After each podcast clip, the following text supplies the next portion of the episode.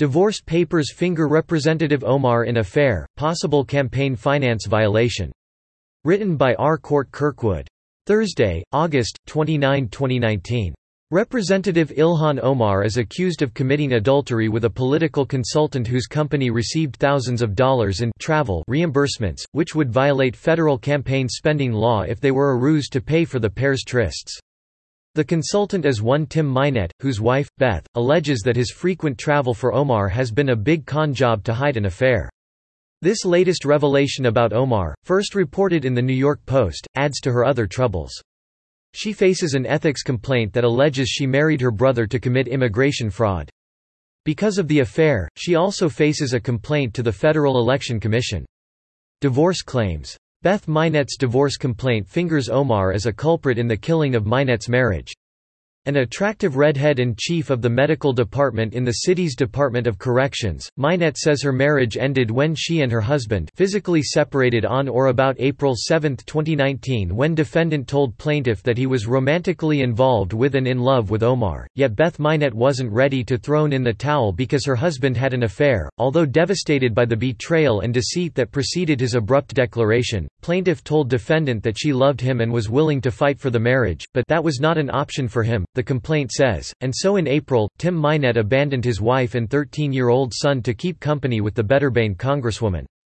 Beth Mynett seeks custody of the boy, one reason being that Tim Mynett doesn't have much time for him now that he has a new life with Omar. Indeed, Beth wonders, again, whether all that work travel was less about work than canoodling with Omar.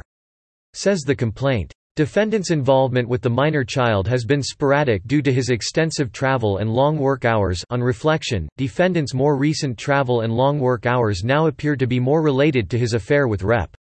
Omar than with his actual work commitments, averaging 12 days per month away from home over the past year. Tim Mynett, the complaint alleges, introduced the son to Omar at the family's favorite neighborhood restaurant while plaintiff was out of town.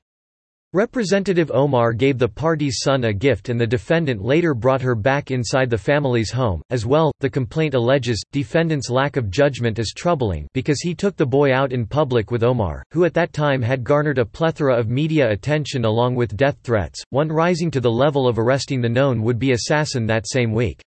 FEC complaint. While Omar denies the affair, her troubles over it are likely just beginning. The National Legal and Policy Center filed a complaint with the FEC yesterday that says the campaign's reimbursements for travel expenses don't appear connected to real work.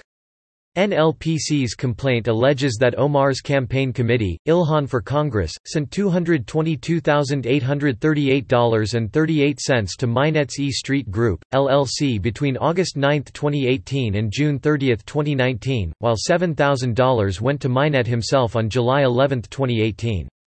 Among these disbursements, Ilhan for Congress reported eight disbursements to E Street Group LLC totaling $21,546.94 for travel expenses.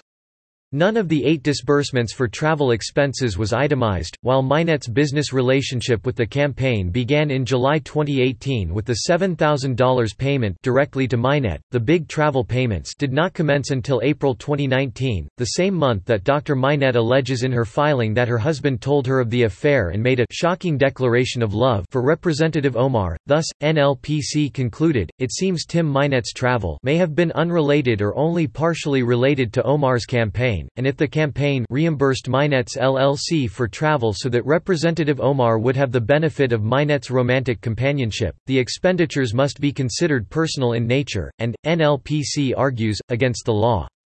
Other troubles. Yet these latest marital monkeyshines aren't Omar's first, as a complaint before the Ethics Office of Congress notes. Citing credible investigative reports from conservatives, Judicial Watch alleges that Omar married her brother to commit immigration fraud. Omar, of course, denies doing so. As for the current matter, adultery is still a crime in Minnesota and carries a one-year jail sentence and or a fine of up to $3,000. Authorities in Minnesota won't enforce that law, of course.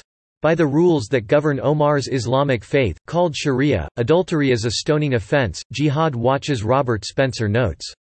Islamic fanatics in Omar's home country have stoned to death at least two people accused of adultery, the last in 2014. Subscribe to The New American and listen to more by clicking podcast on the top right corner of our homepage. Also, please consider donating to help us push out more content for you, our listeners.